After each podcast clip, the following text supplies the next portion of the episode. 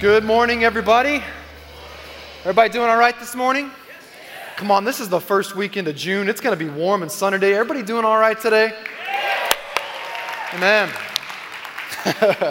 good to see you in church this morning. Thank you so much for being here. I believe God's going to do some good stuff in our lives today. I think He's already gotten started. How many are grateful for His presence? So good to worship together this morning. So grateful.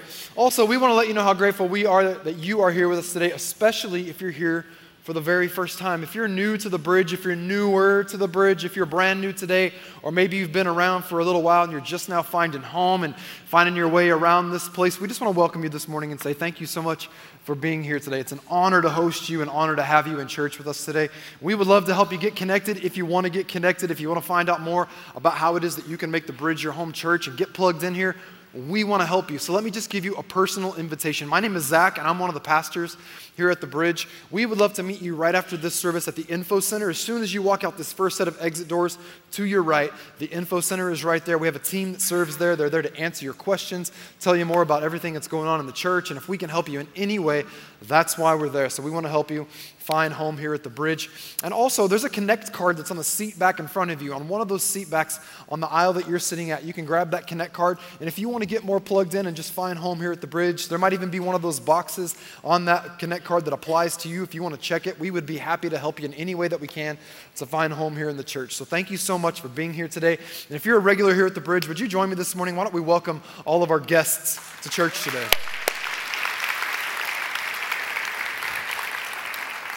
Awesome. Hey, Pastor Gary and Pastor Ann are in Scotland this weekend. Pastor Gary is not wearing a kilt. He wanted me to make that very, very clear.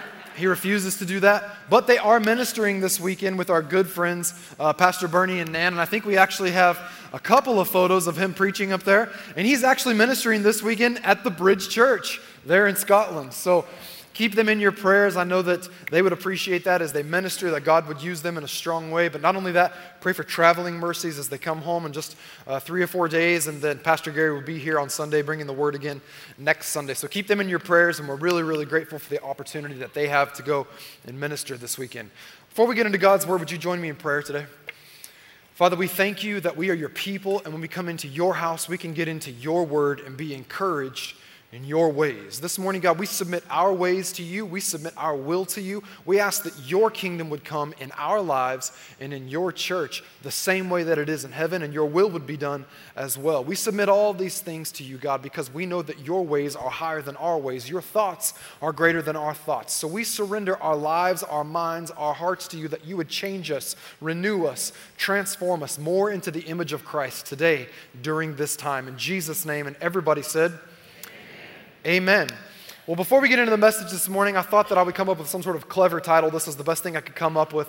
This is going to be the first, like I said, the first weekend of June. It's supposed to be nice and warm. So the title of this message today is A Day at the Pool. A Day at the Pool. If you got your Bible, would you meet me in John chapter 5 this morning? I want to read from John chapter 5 and go back and look at a very famous story in the Bible. I'll start reading this morning from verse 2.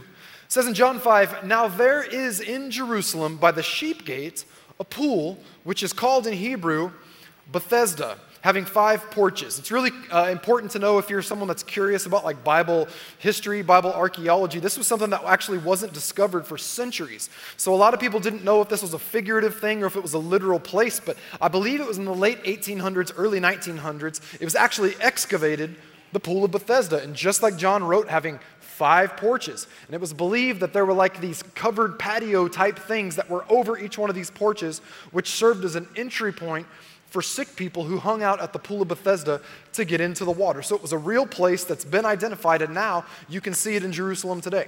Verse 3 says, in these, in this pool and in these, these uh, entries into the pool, there lay a great multitude of sick people, blind, lame, paralyzed, waiting for the moving of the water. And here's why in verse 4 For an angel went down at a certain time. Now, when it says a certain time, if you go back and you read throughout Scripture, if you read uh, Bible historians, we don't know how often this would happen. It was unpredictable. The frequency at which this happened, nobody really knew. But what we knew was that from time to time, an angel would come. It says in verse 4 An angel went down at a certain time into the pool and stirred up the water.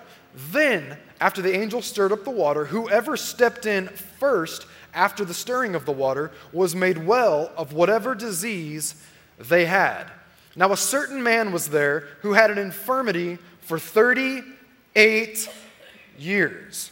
When Jesus saw him there and knew already he had been in that condition for a long time, Jesus said to him, Do you want to be made well? The sick man answered Jesus, saying, Sir, I have no man to put me into the pool when the water is stirred up. But while I am coming, another person steps down before me. And Jesus said to him, Rise, take up your bed, and walk. And immediately the man was made well, took up his bed, and walked. Now, before we keep going here with the message today, I just want to take a moment and I want to ask a question. Now, here's the, th- here's the thing this is church, so when I ask this question, you got to tell the truth, okay? Because this is something that some of you might not want to admit to. Others to you, it's not a big deal at all. And I'll explain why in just a moment. But how many people would raise a hand and say that at least at one point in your life you have ever purchased a lottery ticket? Some of you purchased like 10 yesterday, okay? It's okay, no shame. I mean, I'm not endorsing the lottery. Now, let me just stop right there and throw out the disclaimer now, okay? I recognize that there are many, many Christians who their conviction in their heart is, you know, that's probably not the best stewardship of the resource that God has given me, so therefore they don't participate in playing the lottery. Others might look at it as gambling. I totally understand those convictions. I respect that. So let me make it very clear I'm not endorsing you play the lottery, okay? But the reason I ask that question is because when I was younger, like 18, 19, 20 years old, I played lottery all the time. I bought lottery tickets all the time. And why do you play the lottery? Because you want to win the jackpot, right? And what's funny about it is that a lot of us will go and we'll buy lottery tickets even though we know the odds are severely stacked against us that we'll ever win. I gotta be honest, when I was younger, when I would buy lottery tickets, my habit of doing it was kind of like this. When I say habit, not like I was addicted to playing the lottery or something, but what I would usually do was I would spend $1 or $2 or $5 on a lottery ticket, hoping that I won the jackpot, right? Because that's why you buy a lottery ticket. But what's funny about it was like, I remember meeting people that would spend like a hundred bucks on a lottery ticket. And you know what I learned? Is that just because you spend 100 or 200 or $500 on a lottery ticket doesn't mean that suddenly your odds of winning are good. Because your odds of winning are really bad. Not just really bad, your odds of winning are astronomically bad. Like terribly bad. Do you want to know how just how, how bad they are? I did some research on this this week. Now listen to this and stay with me for just a minute. If you play the California State Lottery, if you go and you buy one Super Lotto ticket, just one, it costs a buck you can buy, I think, two different days out of the week. If you buy one of them, your odds of hitting the jackpot are one in 41,416,353. Now, if your odds of winning were 1 in 416,353, those would still be terrible odds. Now throw 41 million on top of that, and that's how astronomically bad your chances of winning the lottery are.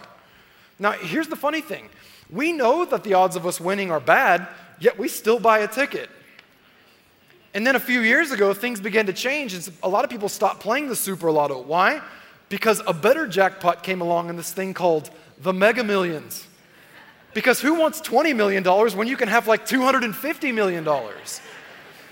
But and here's what's funny about this, right? The Mega Millions is not something that's limited to the state of California. It's a shared lottery with other states.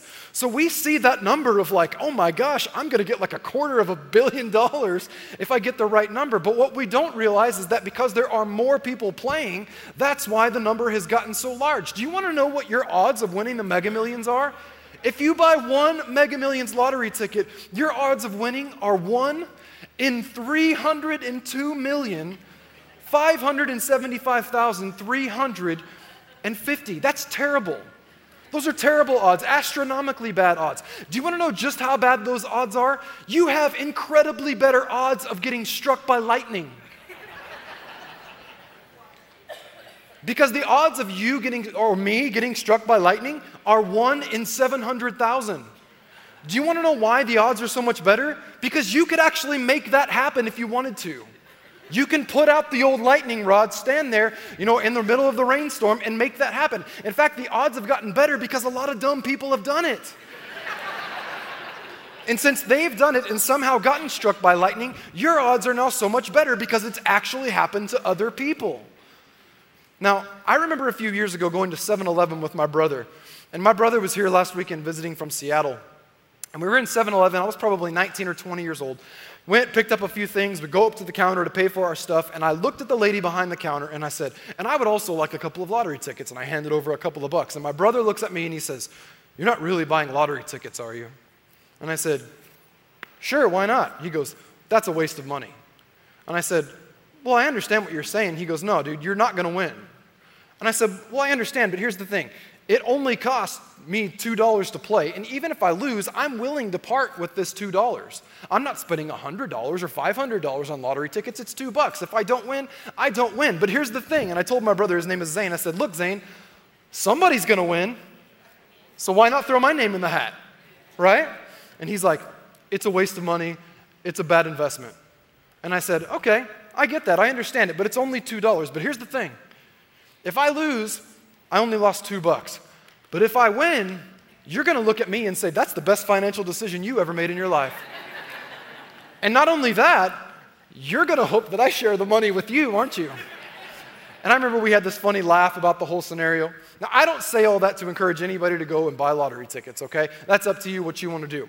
But the reason why I say it is because that whole scenario of odds being stacked against you is something that I absolutely see when I think about this paralyzed man who sat or laid, more specifically, by the pool of Bethesda. Can you imagine how this guy felt like the odds were stacked against him, that anything would ever change in his life? A lot of Bible scholars believe that this guy was most likely paralyzed, but what we know is at the very least, he was crippled, unable to walk, unable to move, unable to take care of himself for at least 38 years. We don't know if he was born that way or if it happened sometime later in life, but this man had dealt with this infirmity for 38 years. Imagine how helpless this guy felt. But there's a word that gets around that there's one way in which somebody who, in his condition, who is in his condition can be made whole or healed. And it's if you can get yourself to the pool of Bethesda occasionally, we don't know when, it happens from time to time, it's totally unpredictable. An angel comes down and touches the water and begins to stir that water. And when the water stirs, when it begins to bubble up, the first person who reaches down and touches it is healed. Except this guy had an even bigger problem beyond that. Not only could he not get to the pool of Bethesda, he needed someone to take him there. But then once he got there, he was unable to move. So he couldn't just get up, even if the waters were to begin stirring, and get into the water. He needed someone to pick him up and put him in. And even if that happened, it was very likely that someone who might have been in a little bit better condition than him got into the water first. So therefore, if he came in second, third, or fourth, he didn't get the healing he was hoping for. The picture I see in my mind is that this paralytic, or at the very least, this crippled man, probably laid by the pool of Bethesda, feeling as though he was playing the healing lottery. The odds are stacked against me. It's probably never going to happen. It's been like this for 38 years, and there's no good reason to think that anything is ever going to change. Why do I keep coming back to this pool? Well, I keep coming back to this pool because I've heard that some people get healed. But the odds of it happening to me seem so incredibly unlikely. I don't know why it would ever happen. Does God see me in this condition? Does God know what's going on? I come back here time and time again. I have someone bring me, try to help me in, but it never seems to go my way. It's like my prayers or my desire to be healed are like these lottery tickets to God that I throw up and hope I just hit the jackpot. When you're in a situation like that, it has to feel like God is so far off and God is so distant and God is so impersonal. What's amazing to me is that as I go through life, and I'm not just preaching to you today, I'm preaching to me today. I need to make that very clear because God's been dealing with me on some things that brought me to this place of bringing this message today. But as I talk to you today, it occurs to me that there are many of us as Christians that go through life feeling like our prayers and the things that we are believing God for are nothing more than God lottery tickets. We're just hoping we hit the jackpot when it comes to the things that we need. I want to tell you today that God doesn't want you to go through life feeling as though He's distant and as though He's far off. God doesn't want you to look at the things that you don't have and the things that you need for Him to provide for you as though you'll only be lucky to ever access and grab hold of them. God wants you to know that He sees you where you are, He knows what's going on in your life, and He wants to personally be involved and, and be active in the middle of your situation. Amen? Amen. 38 years in that condition. Many of us as Christians oftentimes view our prayer life and the things that we need from God the same way. We simply hope that we are the lucky ones today. Maybe God will hear our prayers, we'll hit the jackpot, and God miraculously somehow will give us the thing that we need in life. But what if God is actually closer than we realize? What if God actually cares more about us than we realize? What if God not only sees what we need, but He wants to give us the things that we need in this life? What if? What would we be willing to do? Look again at verse 6 because I believe that the story illustrates how much God wants to personally be, lot, be uh, involved in our life. Look at verse 6. Scripture says that Jesus is walking into Jerusalem, walking by the pool of Bethesda, and, he sa- and the word says that Jesus saw the man lying there, and he knew that he already had been in that condition a long time. Scripture said earlier on that there was multitudes of people that were sick that had all kinds of physical impurities that they would come to this pool hoping that they would be the ones who could get into the water first. Don't you know that this guy dealing with that sickness for 38 years probably felt as like God did not even know what was going on in his life? And as he lay by the pool, when Jesus came into Jerusalem, Jesus looks down, and of all the people laying there, Jesus picks him out. And scripture specifically says that Jesus saw him and knew the condition that he had been in.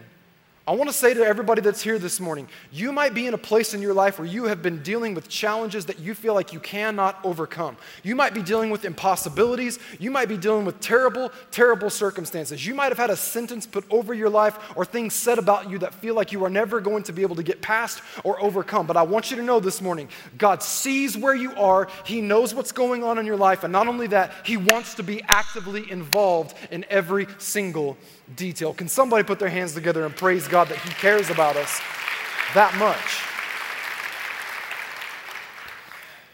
See, anytime we feel like we're a lost cause, God sees the condition of our lives.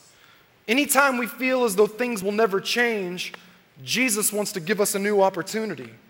Every time we feel as though we are unable to help ourselves, Jesus wants to meet us in the middle of our insufficiency with His sufficient grace. Now, it's important that we take a moment and we look at some scripture that help us to understand this. And I, I want to say this right out front before we move forward with the rest of this message. You might be here today, and as we've just talked about this man in John chapter 5, this paralyzed man, this crippled man, you might be saying to yourself, okay, this message is about healing. I'm not at a place where I'm facing a physical impossibility, so I don't know if this applies to me. I want to show you in just a moment that there are a lot of things, a lot of different kinds of sicknesses that we can allow to come in and take root in our lives that God never intended for us to carry. I'm going to talk more about that in just a moment, but it's really important that we understand a couple of things. See, Jesus went to the cross so that we could be saved, we could be forgiven of our sins, we could be cleansed white as snow. But that's not the only thing that Jesus went to the cross for. One of the most familiar passages of Scripture that predicted or prophesied what Jesus would do when he came to this earth is found in Isaiah chapter 53. I want to read a little bit to you from Isaiah 53 because this is the passage that prophesied how our sins would be atoned for.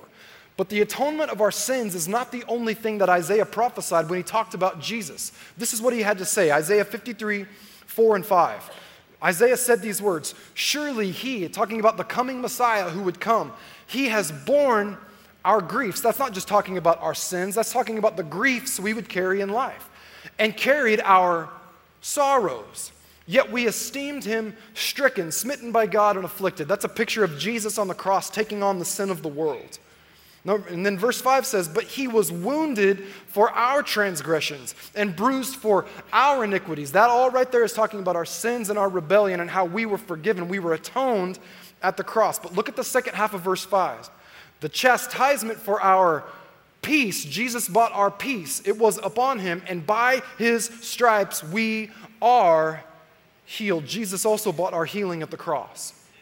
See, that passage of scripture for so many Christians, we look at that and we say, well, bless God, that was the prophecy that talked about the atonement of my sins and how Jesus would go to the cross so that I could be forgiven. And that's true. But guess what? Jesus went to the cross and provided so much more. When Jesus went to the cross, he went to the cross so that your griefs and your sorrows would be carried on his shoulders and not yours. Jesus went to the cross so that you could have peace, not wondering about what tomorrow might hold. Jesus went to the cross so that you could access everything else that you would need in this life. Now, I want to ask a question real quick. How many people here today would raise a hand and say, I am a Christian, I am a follower of Christ? Come on, bold, nice and bold. Say, I'm a Christian, I'm a follower of Christ. While you got your hands up, do you believe that Jesus went to the cross as the atonement for your sin? Then why don't we always believe that everything else that he paid for is available to us also? Now, please hear me for a second because I recognize there are so many of us that come from a lot of different backgrounds, and I'm not here to try to mess with your theology. I'm not here to try to tell you that you've been taught something that's wrong. It's between you and God what you want to believe. But what I, what I see in Scripture is that Isaiah 53 is a prophecy about the atonement for my sins, but there's so much more that comes along with the package. And when we talk about what Jesus did for us so that we could be forgiven, we could have a life with Christ, we could have eternity that's secure in Him, we look at that and we say, well, praise God. But then we turn right around and say, but I could never be made well. I can never live my life in peace. It's always going to be like this. I'm always going to have fear. I'm always going to have worry. I'm always going to have grief. I'm always going to have anxiety. I'm always going to have depression. I'm always going to have these challenges. And it feels as though nothing is ever going to change because when I ask God to take those things away, it's kind of like I'm buying lottery tickets, hoping I win the jackpot. I want you to know God doesn't want you to live your life that way. God didn't intend for you to live your life that way. Let me say it this way Jesus did not go to the cross so that you could live your life that way. I'm getting excited this morning. Jesus bore our griefs so that we would not have to live under the weight of anxiety and fear. Jesus carried our sorrows so that we would not have to live with depression or mental and physical pain. Jesus took the punishment to purchase our peace so that we wouldn't be burdened with the fear of what tomorrow holds. And Jesus took stripes upon his back that bought our healing so that we wouldn't be crippled by sickness and disease anymore. And I'm so thankful to God that Jesus gave me salvation at the cross, but I'm even more thankful that He gave me so much more and made available so many other things that we would need. Can I tell you something? At the cross, Jesus didn't just give you the things that you need to survive, Jesus provided the things that you need to thrive in life. He wants you to be more than a conqueror, He wants you to be an overcomer. And we say sometimes that we believe those things, but we don't always see them come to manifest in our lives. And let me give you a little bit further scriptural evidence. This is what the psalmist said in Psalm 103, verse 1 Bless the Lord, O my soul, and all that is within me. Bless his holy name. Bless the Lord, O my soul, and listen to this, and forget not all his benefits. How many people know that there are other benefits that come along with what Jesus did on the cross? Stay with me for a moment. I'm not just talking about physical healing this morning. We're going to get to this. In verse 3 it says, He forgives all your iniquities. He heals all your diseases. He redeems your life from destruction. He crowns you with loving kindness and tender mercies. Can I tell you something? Jesus wants to have His loving kindness and mercy available to you every single day of your life. His mercies are new every single morning, and you have access to them in your life. Verse 5 says, He satisfies your mouth with good things so that your youth is renewed like the eagles. So much that's made available to us because of what Jesus did at the cross. Salvation is great, but why stop at salvation when Jesus provided so much more? So here's this man laying by the pool, feeling as though things are never going to change in his life. Scripture tells us that Jesus saw him, he knew about his condition, and now Jesus begins to approach this man. Check out what happens next. It says at the second half of verse 6 that Jesus comes to this man, and Jesus said to him, Do you want to be made well? Now that's a weird question. Because if you were paralyzed, then everybody around could see that you were paralyzed, or I don't know if this is a politically correct term, but that you were crippled, you were unable to move, to walk, to take care of yourself, you needed help getting from here to there. If that was your condition, and Jesus walked up to you and said, Would you like to be made well? It seems like the obvious answer to that question is yes. I don't want to be in this condition anymore, Jesus. But yet, Jesus asked the question anyway. What a strange question. Why would Jesus ask that question? Have you ever met someone that was so happy being miserable that they would never be ha- that they would excuse me. Have you ever met someone who was so happy being miserable that they would be miserable being happy? Like some of you are like I got family members like that. Some of you think about your workplace when I ask that question. Have you ever been around people who were so negative that even though your job paid well, you had good benefits, and it was a short commute, you wanted to quit that job because you couldn't stand the negative people that you were always around every day? There's nothing worse than being around people who are happy being miserable. I don't want to mis- live a miserable life, but sometimes people who like being miserable have a way of making you miserable also. Has anybody noticed this, or is it just me? Like, I'm not kidding. I mean, my dad and I were joking about this. We've seen things, even in our own family, where it's like if a loved one passes away, we'll all gather at a funeral service and hug and cry it out and talk about how much we love each other. And then the very next day, we're not speaking again because we're still mad about something that happened 20 years ago. We're so happy being miserable that we couldn't possibly be happy any other way. It's crazy. And it seems like this happens all the time. Now, I told you that this is a specific instance of physical healing and a miraculous healing that this man needed. But listen, Many of us allow sickness or an ailment or an infirmity to become our identity. And if things were to change, we wouldn't know how or what to do with ourselves because we've only ever known ourselves to be this way. We start to identify ourselves according to what we lack, according to our sickness, according to the things that we don't have. We start to look at ourselves as lesser than, and to take on any sort of identity is something that would be totally uncomfortable to us. See, when Jesus came to this man and said, Do you want to be made well? I think that what Jesus was saying was, Do you want to become healthy or are you more comfortable staying sick? Do you want to become healthy or are you more comfortable staying sick? If you were to read this in the King James, this is what it says in the King James. It says that Jesus approached this man and said, Wilt thou be made whole? If we were to take that and put it in modern English terms, it was like Jesus was saying, Will you be, be healed? Will you be made whole again? And I take that and paraphrase it as if Jesus was saying, Your healing isn't just up to me, it's also up to you. Now, a little bit more scripture to show to take us where we're going to go today, okay? Ephesians chapter 2. This is what the apostle Paul wrote about how it is that we access our salvation. Remember, we said that it wasn't just salvation that was provided at the cross, but Jesus gave us a whole host of other benefits at the cross. Now, listen to this Ephesians 2, verse 8. For by grace you have been saved through, come on, for by grace you have been saved through. So we are saved because God extends grace to us. Imagine God, God of the universe, the God of heavens, reaching down and personally extending grace to us. What an amazing thing. But salvation hasn't been completed until we reach up and accept it through faith. It's the great exchange. God gives grace, we accept by faith. We reach out and we take what God has for us. Now, we say that that's how we access our salvation, but where does our healing, where does our health, where does our peace come from? It comes from the atonement at the cross. So, when it comes to the healing that you might need in your physical body or in some other area of your life, how do you access it? The same way your salvation, you access it. It's given by grace, we receive it by faith. So, in order for it to happen in our life, we can't just believe that Jesus said it's done and suddenly it's going to fall out of the sky. No, we have to reach out and grab it and go get it for ourselves because He's made it available to us. Everybody with me so far? Notice that Jesus does not look at him and say, Would you like for me to heal you? Again, the obvious answer to that question would be yes.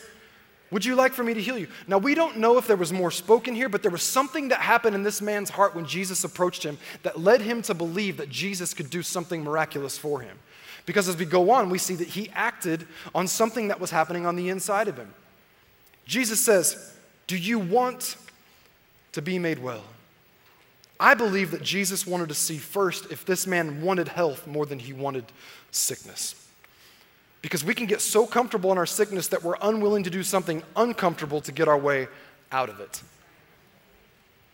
And we see the rest of the story begin to play out that way. Now, I want to give you a personal example of how I've dealt with this in my life, okay? Because if I'm going to preach this to you, then I got to preach it to me, all right?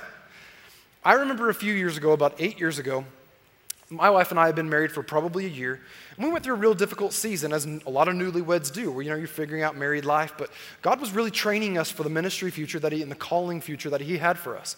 And we were both working full time jobs, and we were both giving basically full time hours to serving in our church, taking on a lot of responsibility.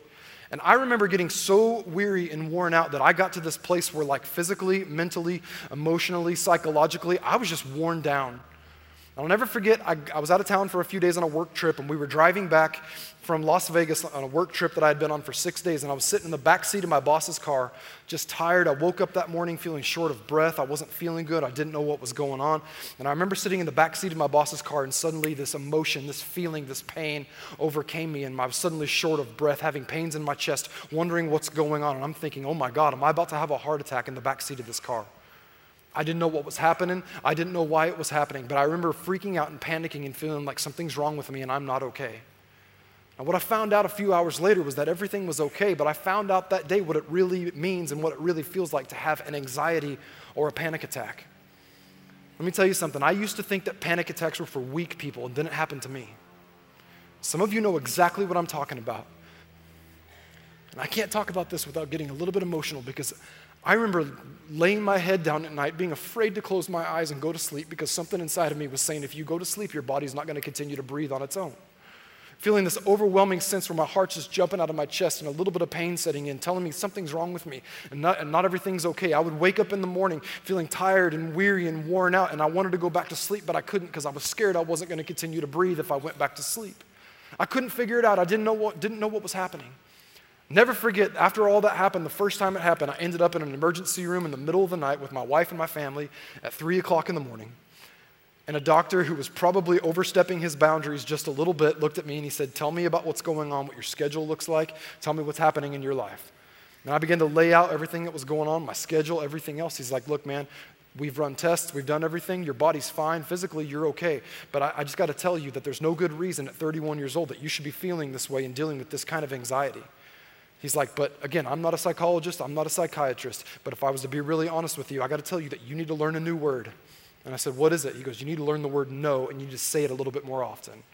You just start saying no to a few things that aren't as important as your family and as your wife and other stuff. He's like, There are things that are triggering your anxiety, and you're allowing it to happen. Over the course of a few days, I begin to understand, and please hang with me for a minute because I know there are some of you that you deal with anxiety that's not triggered by anything, it just pops up for no good reason. I understand that. But I began to deal with this for a few days, and it was a spiritual thing, it was a physical thing, it was a mental thing as well. But we began to deal with it, and God brought some real healing to my life. And I remember a couple years down the road, I'd had a very, very stressful week, and we were about to go on vacation as a family. And I was very stressed out, and I was just worried. And I remember getting on an airplane, and I sat down on the window seat of my aisle, and suddenly this fear came over me. You know, the, how many of you are claustrophobic? I've been on airplanes my whole life, and then suddenly in this one moment, I sit there and I'm like, I'm stuck in this tube for the next three hours, and if something goes wrong, I can't get out. And it was more than just claustrophobia, it was a sense of fear and panic that set in, and I began to get those heart palpitations and that pain in my chest, worrying about my next breath. And I remember sitting there in that very moment thinking, not just, hey, if I get off this plane, I'm not getting back on it to go on vacation with my family. I remember sitting there thinking, I thought I dealt with this. I thought I was past this. I thought I had conquered it. And right there in that moment, I realized that my wife doesn't deserve this, that my kids don't deserve this, and that God, but Jesus paid for this at the cross, and I don't have to carry it with me. And I remember sitting there that day saying, the difference between me walking in anxiety and me walking without fear is all right here because Jesus paid the price, I got to take the step of faith and say, everything's okay, everything's going to be all right, I'm going to get through this. Now, I'm going to be really honest with you. I know that that sounds easy, but it's a spiritual battle as well as a mental and a physical one as well. But a lot of us, even us as Christians, we accept salvation that Jesus provided for us at the cross, but we stop short of receiving everything else that He paid for as well. And God doesn't want you to deal with depression the rest of your life. God doesn't want you to deal with anxiety the rest of your life. He doesn't want you to wake up in the morning with fear, worried about what the day holds. He wants you to walk with health and boldness and confidence because He paid the price so that you can walk in freedom. That's who our God is, and that's what He did for us.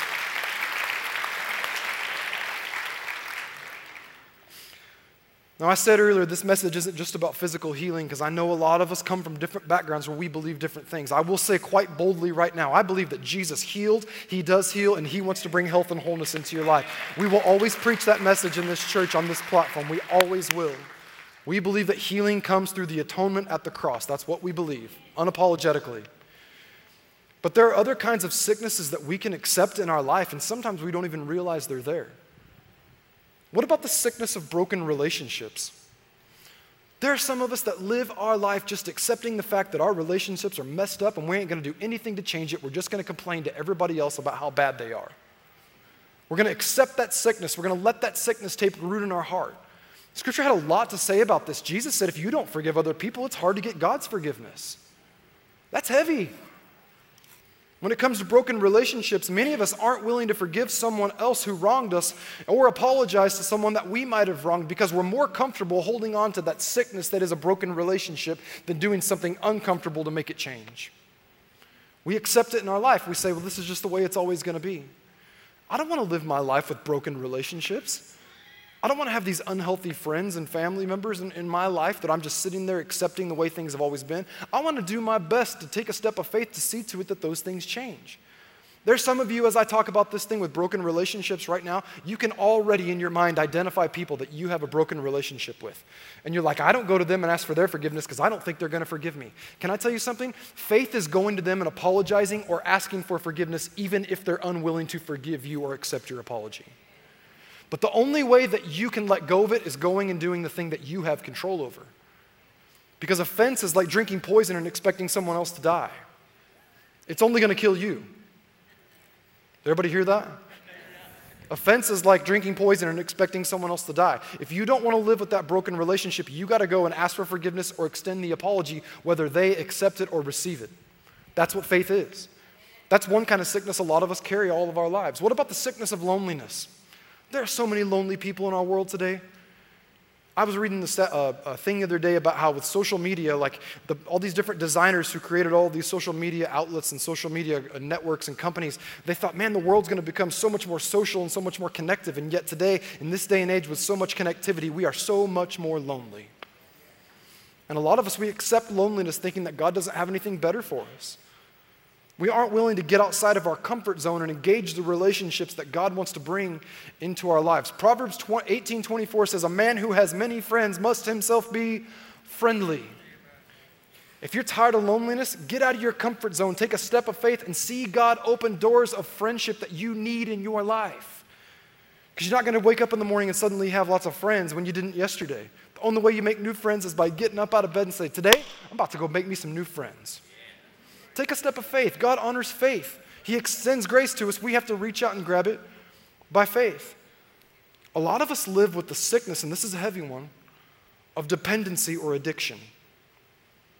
Now, some of you in this room, you know what that's like because you've been through it. Some of you in this room, you're going through it right now. Some of you in this room are in denial about the fact that it's got a stronghold or a foothold in your life. Some of you in this room have kids or grandkids or close friends or family members that are dealing with dependency and addiction issues in your life. You know what I learned? This is so interesting because I saw this with a lot of friends and people in my, in my world. I have noticed that there are many Christians who tell themselves, Well, I don't have an issue with addiction or dependency, but every single time they find themselves emotionally worn out or worn down, the first thing they turn to is a bottle or a substance or a pill or some kind of drug that eases that comfort. And they might say, Well, I don't need it every day or I don't need it every night. Let me tell you something. If it's the first thing that you go to to ease your pain and ease your comfort, you have a dependency issue. And you will allow that sickness to sink into your heart, and the roots of it will go so deep, and you'll keep telling yourself it's not a problem. Can I tell you something? Jesus didn't go to the cross so that you could have a dependency and addiction issues. He wants to provide healing. But the way we walk into healing is realizing that He provided it at the cross, we have to reach out and grab it by faith. What do you want more? The comfort of the thing that you're always running to in that vice, or health and wholeness in your body and in your relationships? What do we want more? The choice is up to us. And I recognize again, that's a heavy one, man. That's a heavy one. And I make it sound so simple, but the choice is in our hands. With God's help and our faith, He can bring about change in our life. What about this one? This is a heavy one too. The sickness of lack or poverty mentality. I know a lot of you hear that and you're like, oh, he's about to go on some sort of rant about prosperity gospel. That's not what I'm saying. Jesus went to the cross so that you would have the things that you need in this life. Jesus went to the cross so that we could look to him as our source. He would extend it to us by grace and we would reach out and accept it by faith. A lot of us live our lives thinking that God has called us to live some lesser than existence, and that's not the case at all. Jesus died so that you could have everything you need in this life, not just to survive, but to thrive. But we have to reach out and access it by faith. Now, we're almost to the end here. Verse 7 at the end of John 5, it says this The sick man answered Jesus. Remember, Jesus says, Do you want to be made well? The sick man answered Jesus, Sir, I have no man to put me into the pool when the water is stirred up. But while I'm coming, another person steps in front of me. I personally believe, when I look at this part of the scripture, I believe that this man saw Jesus coming and thought that Jesus was going to come there and stand there and put him in the water when it stirred up. Because this man's healing was in the water, not in Jesus. Jesus wasn't just the guy who was there to help him get his healing, Jesus is the healer. And many of us as Christians, we look to Jesus and say, Jesus, help me find my healing. Jesus, like, I am your healing. Get your faith off the medication. Get your faith off the doctors. Get your faith off all of the things that the world says is the cure. Put your faith in me, and I will walk you into your healing. We're not against doctors, we're not against medication. What we're saying is we believe putting our faith in Jesus will lead us into the very best of what he has for us. And suddenly this man is confronted with this thing of, can Jesus do something for me? Look at what happens next. Verse 8 Jesus said to him, Rise, take up your bed and walk. And immediately the man was made well. He took up his bed and walked. Now, watch this. Notice, scripture never says that Jesus ever looked at this man and said, You are healed. It's okay to walk now. He never said that. He told him to rise, take up his bed, and walk. This dude had been sick in this condition for 38 years. I wonder if he was insulted at the very idea of Jesus telling him to walk. Get up and walk. Walk? I don't know how to walk. It's been 38 years of this. I don't even know how to lift my leg to get into that position. There's no possible way I could stand up, stand on my own two feet. That seems impossible. Take one step? No way. Take another step and begin a journey? Are you kidding me? Let alone pick up my bed while I'm doing it? This guy could have been so insulted at what Jesus said, but something happened in his heart that said, This guy's giving me a command to take action. Listen, healing and deliverance and everything that you need in life will always be available to you, but it's found on the other side of your steps of faith. And when you think about When you think about everything that this guy needed, imagine the pain that might have gone through his mind. How much is this going to hurt for me to stand up, pick up my mat, and walk? How difficult is this going to be? How, how hard is it going to be for me to retrain my mind to think that I can do that? But in spite of how difficult the process might have been, he does it anyway. He takes a step of faith. He stands up, grabs his mat, and begins to walk. And after he acts, scripture tells us that his healing had come. Now, I'm not saying that it was his faith that healed him, it was Jesus that healed him. But he never would have found out about what Jesus had for him had he not been willing to stand up, take his bed, and get to walking. There are a lot of us that are looking to God to move a mountain, and we're hoping that when we wake up in the morning, suddenly the mountain will be moved out of the way. God says, Why don't you get up in the morning, put on your hiking boots, and start walking as if the mountain wasn't there? And a few steps down the road, you're going to discover that I've already moved things out of the way so that you can get to where I've called you to go.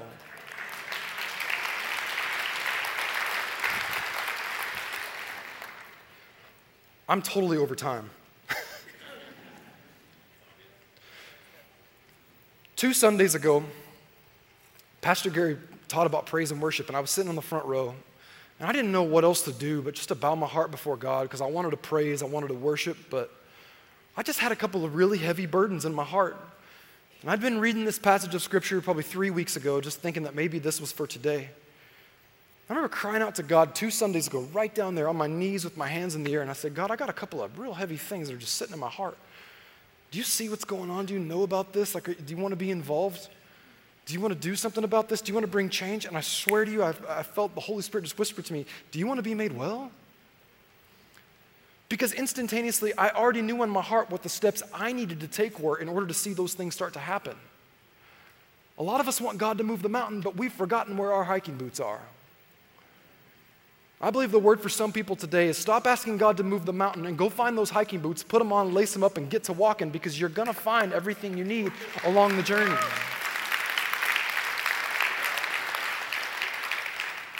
Finally, in closing this morning, last thing, I'm amazed in this story that this man laid by the pool of Bethesda. We don't know how long he was there, we don't know how often he came. But he laid there thinking that his healing was in the water. But by the time the story was over, he didn't even get his foot wet because his healing wasn't in the water. See, when, he, when Jesus came to him, he might have been thinking Jesus is the helper who's going to get me to my healing, but Jesus was his healing. There's some of you that have been putting all of your faith. You've been laying by the pool, even though you're a believer in Christ. You've been laying by the pool saying, one of these days, God's going to do the impossible. God's going to do the miraculous. And what we don't realize is that Jesus is the healer, not just the helper who gets us to our healing. If we will put our faith in Him, take our steps of action to see it all come to pass, we will find that Jesus has been waiting on the other side of that faith all along to give us exactly what we need. Get up. Get up. You're battling depression? Take up your bed and walk. You're battling sickness? Take up your bed and walk. You got broken relationships? Pick up the phone and ask for forgiveness. Take up your bed and walk. You got things that are holding you down. You got strongholds in your life. Jesus didn't go to the cross so that you could live with them forever. He already carried them 2,000 years ago. Take up your bed and walk. He has way more and way better for your life. Don't settle for less. Don't stop at salvation. Go grab everything that He has for you. In Jesus' name. I'm so sorry. I've gone a long time today. Would you bow your heads? Father, I pray for every single person who's dealing with something that's impossible or difficult or challenging or uncomfortable today. I pray for the one who feels like nothing's going to ever change. I pray for the one who's been wondering if you see and if you know everything that they're going through. I pray that this word and this message today would have been the very thing that they needed to know that you see them, that you know what's going on, and you want to personally, actively, intimately be involved in their existence. God, there are some people here today, they know the steps they need to take, but they've been unwilling to take them because they consider the pain, they consider the discomfort. I pray that this word today and your Holy Spirit would be the encouragement that they need to take those steps of faith and step into all that you have for them. Jesus, we believe that you paid for our forgiveness and the atonement of our sins at the cross, but you also paid for so much more. And today we choose to not settle for less. In Jesus' name. In Jesus' name. Finally, with heads bowed and eyes closed, just for one more moment. You might be here today and we talk about this idea of God seeing you and God knowing what's going on in your life. But you might say, Zach, I don't know God personally. I want to tell you, God loved you so much that while you and I were lost in our sins, He sent Jesus to this earth to pay the price for those sins. When we deserved His death, Jesus went to the cross and paid the price for us.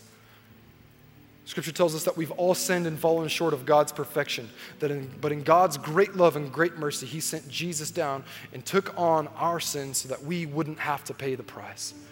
We're going to pray a prayer in just a moment. I want to give everybody the opportunity to pray this prayer and make a decision to follow Jesus.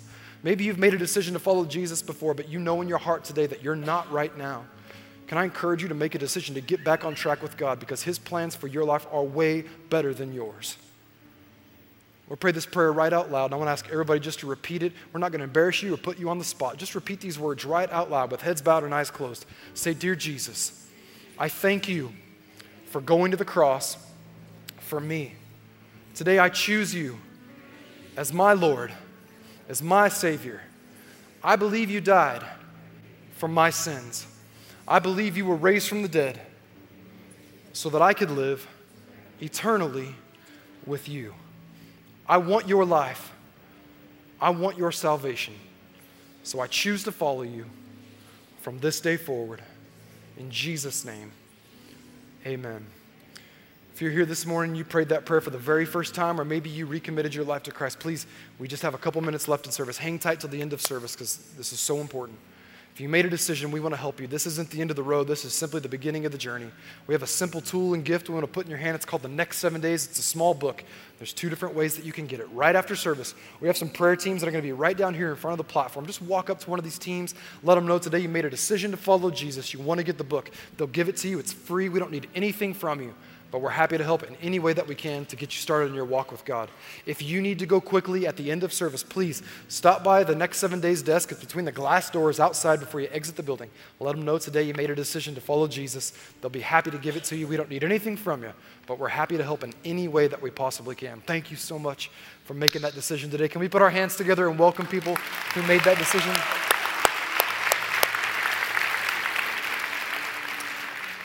All right, finally, just two quick things this morning. Right now, we're going to honor God by bringing our tithes and our offerings into His house. This is something that we do out of obedience and it's something that we do out of honor because God says, hey, put me first and see to it that you'll see that I'll take care of the rest. And I just want to take a moment and I want to say thank you to everybody else in this church who has generously contributed faithfully to see to it that we in this community are making a difference, but not only in this community, also through our partnerships around the world. There's a few different ways that you can give that are up on the screen. And I just again want to say thank you so much for your faithfulness in giving. If you believe that God is good, then we understand that He's called us to be generous in return. If God's been good to you, then we honor Him and put Him first in this area of our life. If you're a guest with us today, please know there's never any compulsion to give. If you'd like to contribute, I believe you're sowing into good ground today and that God will bless you for that. But again, thank you for your faithfulness in giving. Our ushers are coming right now to receive our tithes and our offerings. We're going to watch church news in a moment. Would you please hang tight till the end of service just to help out our ushers and our security team? God bless you. Let's watch church news.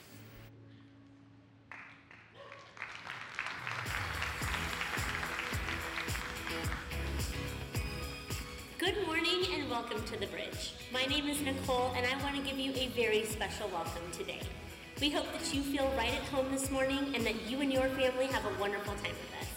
There's always a lot happening at the bridge and we would love for you to be involved. So here's a look at a few things coming up in the days ahead. We hope you'll find your place and be a part of what God is doing here at the bridge.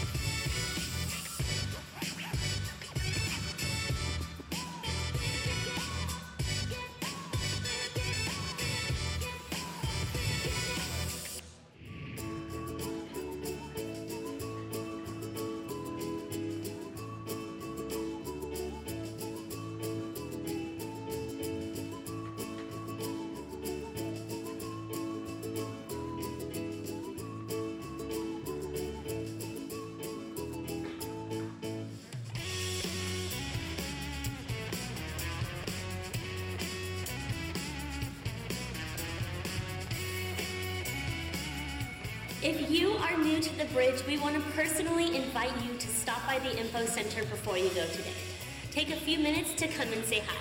Our team would love to meet you and help you get connected in church life. They can also answer any questions that you might have about the church. For more general info and to stay up to date, please be sure to check out our website, thebridgechurch.tv. You can also stay plugged in by downloading the Bridge app.